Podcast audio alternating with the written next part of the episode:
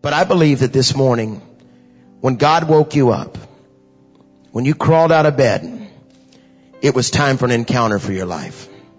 I don't know what you've been walking through, but maybe just for a minute this morning, I can give you some insight to the last few weeks of your life. How many of you have been walking through some stuff? Raise your hand. Anybody been walking through anything?